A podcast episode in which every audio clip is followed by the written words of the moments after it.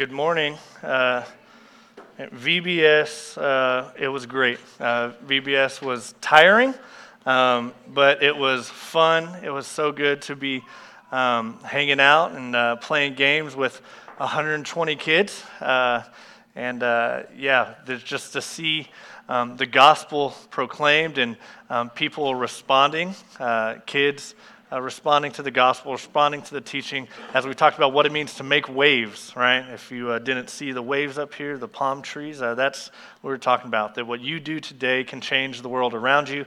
And we saw how these kids responded to that. Uh, and today, we're going to be looking at some scripture. Uh, in Matthew 7, we are in the Sermon on the Mount. If you will remember, uh, we're almost done. We got a couple weeks left in the Sermon on the Mount, but we are looking at scripture where Jesus actually is encouraging us to be like children.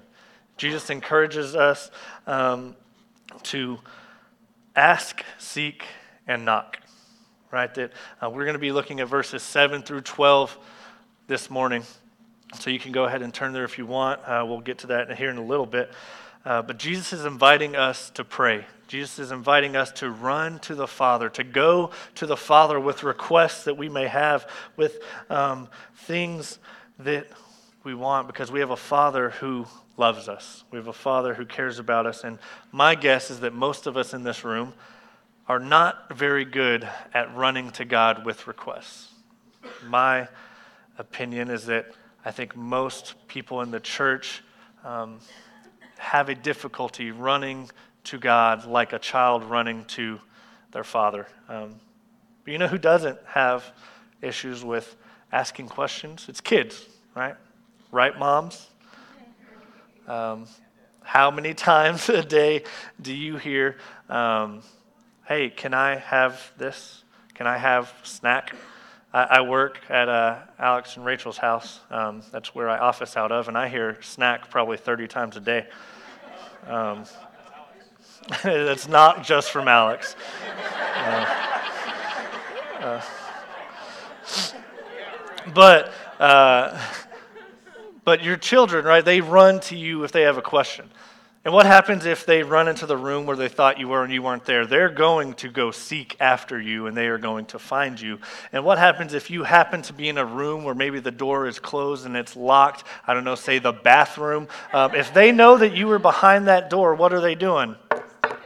They're knocking, right? Because they need to get to mom. They need to get to dad. They have to ask this question because it is vital, it is urgent, it is important for these kids. And kids, I think most of the time, have a free rein, feel free and open to make requests to their parents, to approach their parents and ask for things that they need. And so, in our time today, what we're going to be looking at is that Jesus is showing us that God is a good and perfect Father, and we are invited, and God is telling us, hey, come to me.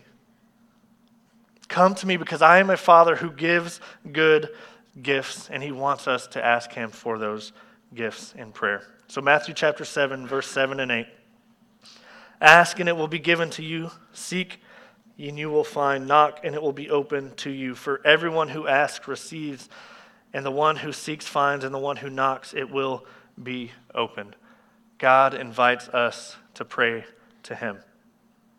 God welcomes us to go to him in prayer. This may seem obvious to you. Yes, duh, we are supposed to pray. We're supposed to go to God. We're supposed to um, pray for certain things. We're supposed to pray before we eat a meal, pray before we go to sleep. Um, but this fact that Jesus says that God the Father invites us to go to him in prayer, it really is a staggering thought. It really is when you think that God is all powerful, that God is all knowing, that God is all just, almighty, all perfect and that same God is saying, Come to me. You are welcome to me. I know that you are not powerful. I know that you are not just. I know that you are not righteous, but he welcomes us to himself anyways. That that is a crazy idea that you right now are welcomed before the creator of the universe. The creator God who is rich beyond compare, who is rich in abundance is telling us to go ask him for things. That is wild. He invites us to ask for whatever we want. Whatever we want, He invites us to ask Him for it. So there are three things that I think Jesus says uh, how He wants us to pray. The first one is He wants us to pray passionately. Jesus wants us to take Him to take God our requests, our thoughts, take what is on our heart, take to God the things that are keeping us up at night and making us fearful. Take to God the things, the emotions that you don't think you should be taking to Him. If you are angry, take that to God. Take our cares, take our thoughts, take our prayers to God passionately. What is on your mind? What do you desire? I think sometimes we believe that our prayers aren't good enough, that they're not big enough for us to bother God with them. And God is a father who is not bothered by our requests. I'm not saying any of you in here, but I have heard that parents will sometimes get kind of annoyed by their kids constantly asking questions. Not you, not you in here. God is not that type of parent. God does not get bothered by our requests, no matter how small or insignificant. God invites us as His children to go and ask Him for things. Do not hold back from God and pray passionately. Does that mean that we are going to receive everything that we pray for? We'll get to that in a little bit. Second thing, pray progressively. Now, I just want to make it clear I am not saying progressive in the postmodern liberal sense of progressive. I am saying pray progressively as an ask. That verb then builds on itself when we seek, and then that verb builds on itself when we knock. Right? Those are three progressing verbs that Jesus has used to describe how we are to pray right? If, if we are in the same room as our parents, if we are in the same room as God, if we feel as though we are close to Him, that He is near to us, what do we do? We ask. And if we feel like He's not around and we don't know where God is in our situation, we can seek Him, we can look for Him. And if we feel like God is just closed off to us, we can knock on the door of heaven. We can cry out. We can scream to God and ask Him to show up. That Jesus, realizes that every single one of these stages, some of us are in them. They're important. And in each one of those places and stages, we can go to God the same. And then the third one is pray persistently. Persistently. That this actual text in Greek, when we um, look at it, it actually translates more to a continuous asking, a continuous seeking and knocking. So keep asking, keep seeking, keep knocking, and it will be given to you. Right? How often do we give up whenever we ask for something from God and then we just leave it in His hands and we forget about it? How often do we give up on things that we are, our, our desires, our hopes, um, prayers, and, and struggles that we are going through, and we give up and we say, God never answered? Well, in reality, we stopped praying for them.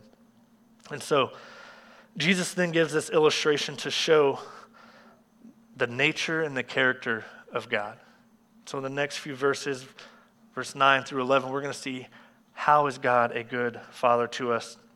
Verse 9, or which one of you, if his son asks him for bread, will give him a stone, or if he asks for a fish, will give him a serpent?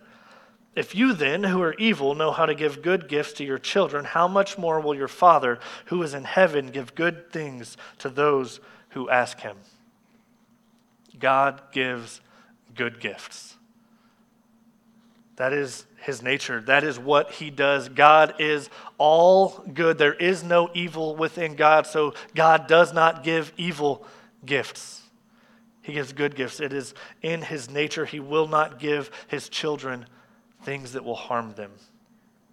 So Jesus gives us two examples, right? And, and they seem kind of silly. What father, if a child asks for a loaf of bread, is going to give him a stone? Well, we would all say, no good father. No good father would do that. And what father, if his son asked for some fish to eat, would give him a snake, which is poisonous for the child to eat? No, no good father would do that right? It is obvious for us that this is not something that a good dad would do. And so God or Jesus says here, how much greater is your Father in heaven? If you know that that is a bad thing to do, how much greater does your Father know it's hard for us to even imagine God as a perfect father. I think because we have seen the failures, we have seen the sinfulness in earthly fathers. Um, Jesus even says it here, doesn't he? He is speaking to his disciples. He is speaking to his closest friends, the ones he trusts the most in the world. And what does he say? Even you who are evil. He tells his disciples, You are evil. Jesus is saying this to compare us to God, but he's also saying it because, in the nature of our core, we are born into sin. We are all wretched and broken and not how we are supposed to be. And the problem is that we cannot earn and we cannot overcome our sin nature. So, unlike any earthly dad we can imagine, God is perfect. What I want you to do is I want you to think about the best dad you can think of. Maybe that's your dad. I want you to think about the worst dad you can possibly think of. Maybe that's your dad. I don't know, but I want you to think about just the, the worst dad imaginable, right? Maybe he wasn't there. Maybe he was there and did horrible things. I don't know. Maybe you've heard stories. And then I want you to think about the best dad, um, like Danny Tanner from Full House, like, or, or, Mike Brady with his whole bunch. I don't know. Um, but I don't know who the perfect dad is, but we can tell the difference between the worst dad and the best dad, can't we? We know that there's a huge gap, there's a huge difference. But when we compare these dads to our eternal Heavenly Father, they get a lot closer because the gap between the best dad and our God our Father is eternal. It continues forever because God is without sin. So, as much as we can tell the difference between a bad and a good earthly dad, our Heavenly Father is so much greater than the best we can come up with. Carl Winslow, he ain't got it. Y'all don't watch Family Matters. he uh, fought for San Francisco. That's a hard deal. All right. We see that God is our perfect heavenly Father. And multiple times in the Sermon on the Mount, Jesus reiterates and talks about God as this Father. This is different. This is in this time, Jesus is trying to portray that our relationship with God is not simply that we obey Him and we earn our righteousness as the Pharisees would do, but our relationship with our Heavenly Father is that we are His children and we are welcome in His presence. And He is inviting us. He's saying, I know you are dirty. I know you are unclean. I know that you have no right to be here in front of me, but come to me welcome. Jesus is saying that God wants our desires. He wants our heart. He wants our heart more than He wants us to just be able to check off the box and say, We are obedient. I went to church. I did what I was supposed to do. God wants us. He wants a relationship with us. God has given us the gift of sonship. Will He not also give good gifts to His sons? Did God go out of his way to adopt you, daughter, to then say, I have adopted you, I have sent my son for you, but now I'm not going to give you gifts? Would he withhold from his children if he is the one who made us his children? No, he wouldn't. So these here are the promises of Jesus that ask and it will be given to you, seek and you will find, knock and it will be opened because you have a good Father who is in heaven and wants to give you good gifts. He will not give you anything that is bad. So, if these are the promises, what's the problem? Why is it that I feel like the church neglects prayer? Why is it that I feel like us, as maybe adults in here, do not go to God in prayer like this. We don't go to God as a child. We don't run to Him with our desires, with our worries, with our cares, with our hearts and our emotions. What's the problem? Well, I got three things that I think are problematic. The first one is distractions. I think we fill up our lives so much uh, with so much noise, with so many things on our calendar, so many meetings, so many tasks, our schedules are booked that it's so difficult for us to focus on anything, but especially prayer. Right? With all of our activities and fast pace and technology, I think silence is so uncommon, it's almost non existent in our lives. If I think for many of us, we would rather be in a busy airport, airport with things going on all around us where there is constantly things moving and, and you, can't keep your, you can't keep your focus you're just moving constantly i think we would rather be there than to be in a place where it is completely silent we get uncomfortable when it's silent we get uncomfortable when there's nothing to do. And I'm not talking about silence where you're sitting there and there's no noise, but you have your phone and you're scrolling. I'm not talking about silence where you're sitting there and just relaxing and not doing anything. I'm talking about silence where you are sitting there thinking and you are praying and you are actually intentional with that silence. Silence can be deafening. And I think because of that, even if we take the time and we set aside a space for us to go to God in prayer, I think we still get distracted. I think it's still hard for us to focus because we are so distracted as a people group. Um, our busyness and our lack of um, the practice of solitude keeps us from ever going to God and asking and seeking and knocking. So, what do we do? We f- need to find a place, we need to find a time, we need to find a space where we can pray to God, where we can focus on Him. I'm not talking about a quick prayer here and there. I'm not talking about just thinking about something and saying that it's prayer. I'm not talking about worrying about something and saying that that's prayer. I'm talking about intentional time of prayer where we are silent, we're speaking to God, but where we're also listening to God. The second problem is self dependence. I don't know if this is you, but I think a lot of people say, I don't need God, I'll just figure it out on my own. That I'm not going to pray about this situation because I've got it under control. I think in our pride and in our culture, we don't necessarily ask people for help as much as we should, right? I, mean, I remember growing up and like in movies and stuff, you'd always hear stories about people like asking their neighbors for an egg or for sugar or for milk or something like that. I've never experienced it. Like, I, I, don't, I don't think it really happens. Um, and I don't think people actually ask people for things. I think they sit there and they know that they need an egg for dinner. And what do they decide to do? They're just going to go vegan. They're not going to use the egg for dinner. They're going to make another meal. And then they're going to buy that egg at the store the next time they're there. They're going to run up to the Dollar General that's closed. like, people don't ask people for help. And we especially don't ask God for help. That we think, I will work hard to make this happen. I will work hard to provide for my family. I will raise my kids myself. I got this under control. I go to the store when I need food. Why do I need to pray for my next meal? I know that it's going to come because I'm going to go to Fry's. Like, we don't depend on God as we should because we are self dependent. We are independent people. But to truly pray as a child to our Father, there has to be an element of helplessness.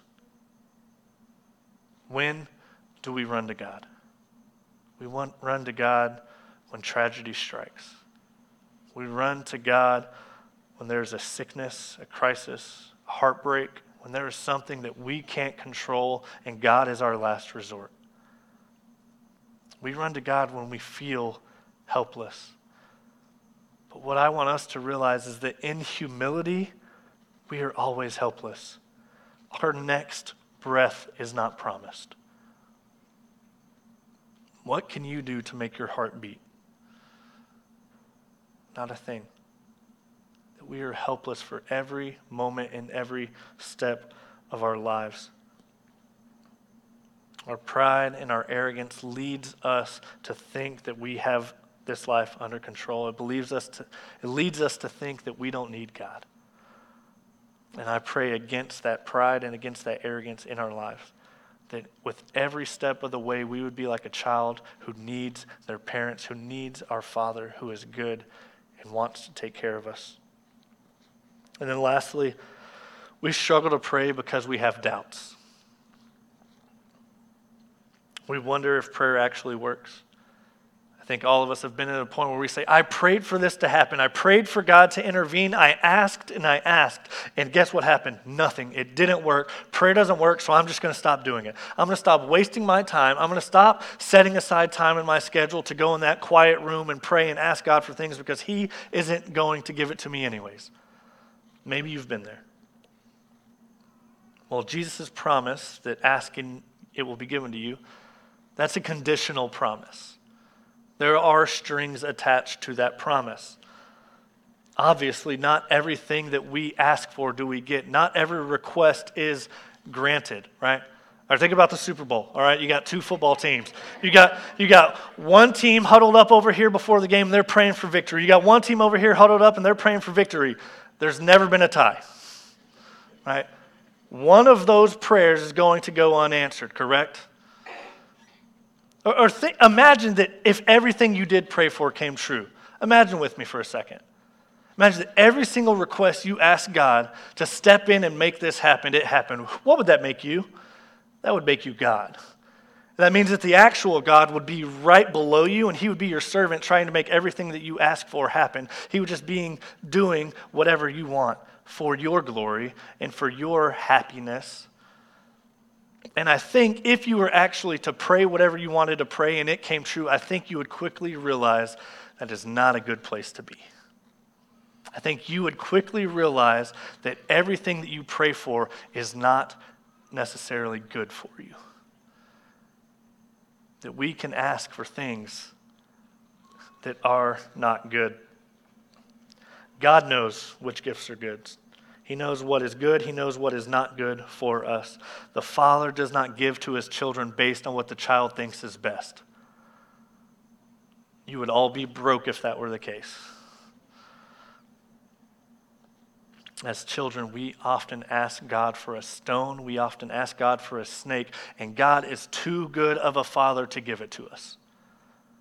It is not in his nature to give his children bad gifts. So when we ask for something that is going to be harmful to us, God will not give it to us. It is against his nature. Tim Keller has a quote where he says, God will either give us what we ask for in prayer or give us what we would have asked for if we knew everything that he knows.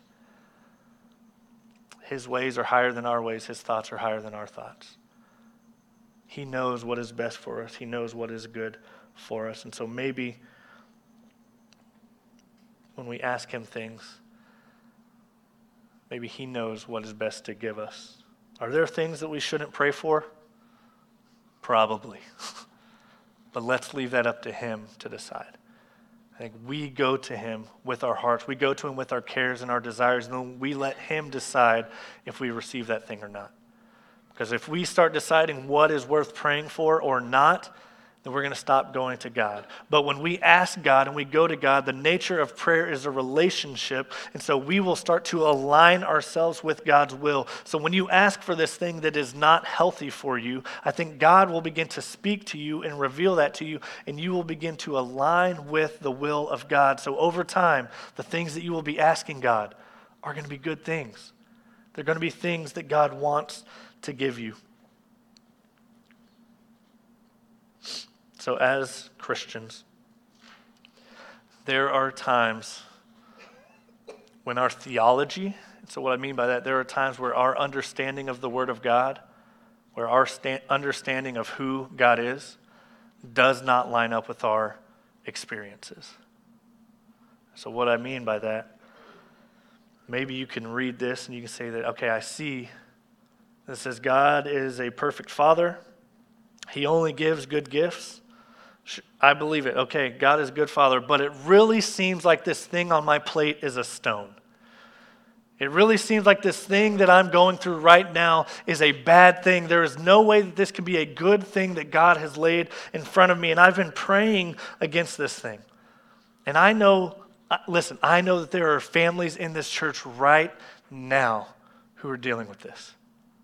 I know there are families in this room who feel like God has laid them a stone on their plate. And they are praying against it. They're praying for good things. They're asking God to intervene and to change it. Maybe you prayed against the illness, a sickness, a death, a diagnosis, and it hasn't worked. So, what do you do? What do you do when you read this and it says, Ask and it will be given to you? God only gives good gifts, but you're sure that what is sitting in front of you at the dinner table is a stone or is a snake. What do you do? I believe that we trust the Word of God. We trust what the Bible says. This is where faith is so important that we know what Scripture says. This is where we have to believe what Scripture says, even though we can't see it in front of us. Even though we can't see it in our circumstances, we can't see it with what is going on in our lives, that we are struggling. We are trying to just make it through each and every day. But we need to believe and trust and have faith that God only gives good gifts, and somehow, God is going to turn what is in front of us into bread. Because he is able and he is willing. Romans 8:28 says, "And we know that for those who love God, all things work together for good for those who are called according to his purpose." A child that is forced to drink cough syrup, a child that is forced to get a vaccine, will never tell you that that is a good thing. Only God knows how much that event helped them in the future. Only God knows how much that cough syrup or that trial or that struggle strengthened them so that they were better off down the road. Parents know something that the child doesn't know, right? Parents realize that, hey, I know you don't want this. I know you are kicking and screaming and you don't want this medicine, but it's going to be better for you. This is a good thing that you take this medicine. This is a good thing that you go through this momentary trial. And God is that father, He is that parent who is telling you, hey, I know it feels like a stone, but I'm going to use it for good in your life. So, I understand that this may be hard to hear. I understand that if you are currently struggling and going through a trial, if you currently are praying for something and asking God to show up and make it better, and you still feel like there's a stone in front of you, get it. I'm sorry. I know it's hard. I know your faith is probably being tested. But I, I want you to take comfort in this that the very man whose words we are reading, the very man who is preaching this to his disciples, Jesus was in your shoes. See that Jesus cried out to God and said, God, I, please take away the suffering, take away the pain that is before me in the cross, in the persecution, in, in the beating, and the mocking, and the spitting that is going to happen to me. God, please take this cup from me. In anguish and in exhaustion, God or Jesus cried out to God so much so that he was sweating blood. He was sweating blood. He was praying persistently. He was crying out to God to take this cup from him. There's no way that that could be bread. It's a stone. But God didn't take it away. And through the cross came the resurrection. And through the resurrection came the defeat of death. And through the resurrection came our power over sin, our freedom from sin, our salvation, our reconciliation to the Father through the cross, through Jesus enduring in his suffering and his trials, we were given eternal life and forgiveness of sins. God offers bread, not stones. So, verse 12. It's an extremely popular verse. It's the golden rule. So whatever you would or you wish that others would do to you, do also to them, for this is the law and the prophets. Seems just like it's kind of tagged on at the end of this section of Scripture. Um, But since God has so blessed us with the good gifts as our Father, we are to bless others. That we are to give good gifts to others from the overflow of the riches of God's wealth. We are to extend that to other people. Uh, Jesus says here that it is the law and the prophets. Well, if we actually go back two chapters, sorry, go back two chapters to chapter 5, Jesus is speaking in the beginning of the Sermon on the Mount. And what does he say? He says, I have not come to abolish the law, but I have come to fulfill the law and the prophets. So, if this is the law and the prophets, and Jesus came to fulfill the law and the prophets, that means that Jesus ultimately fulfilled this task. Jesus was the ultimate gift, He was the ultimate example of doing unto others, of sacrificing Himself. That His sacrifice on the cross was the ultimate good gift from our Father. If you question whether God is a good dad or not, just look to the cross. Look to the resurrection. Look to the fact that we are given salvation and eternal life through this gift. So I don't care who you are, I don't care what you've done, I don't care how you struggled, how you crawled spiritually into this place today. I don't care what type of hell you lived in in the past. If you ask, if you seek, if you knock, I can promise you that salvation will be given to you. Let's pray. Uh, in John chapter 1, it says that to all who did receive him, who believed in his name, he gave the right to become children of God.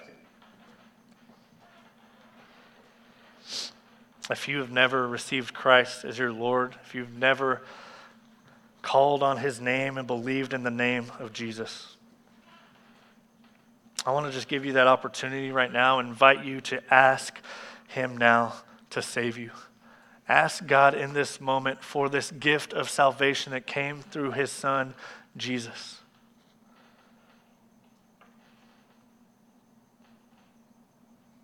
That he would welcome you as his child, and that in his perfect heavenly Father and in his love, he would forgive your sins. And so, if you did that, just I, I would ask that you would just let us know. I would ask that you either mark that on your Connect card. There's a little check box where you can say, trusting in Jesus. You can come talk to me up here in the front after service or in the back after service. We want to walk with you through that decision that is so important. So I know there are some in here who are hurting, who are struggling, who are trying to figure out how what is in front of them, how what they are going through is a good gift from God. How can this possibly be good? Well, I just want us to take a moment to, to ask Him to seek God's face, to as children run to Him in prayer. And if we need to cry, then we cry. If we need to be angry, then we can be angry. If we need to just plead with God, that we would do that in this time. And I ask that you would just go to Him and let Him hear your heart, let Him hear your desires. He is worthy to handle it. He is mighty enough to deal with whatever we have.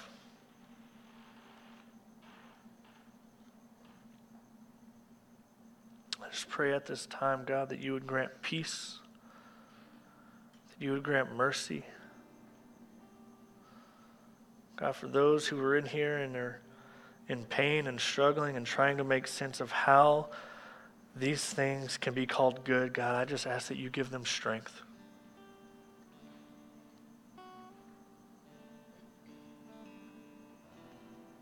And God, for all of us, I just pray that you would create within us a fervency for prayer.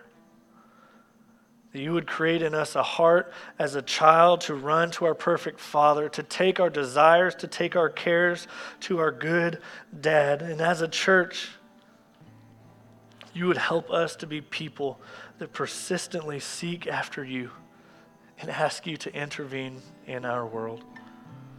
Jesus, you are so good. I thank you for the good gifts that you give us. It is in your name that we pray these things. Amen.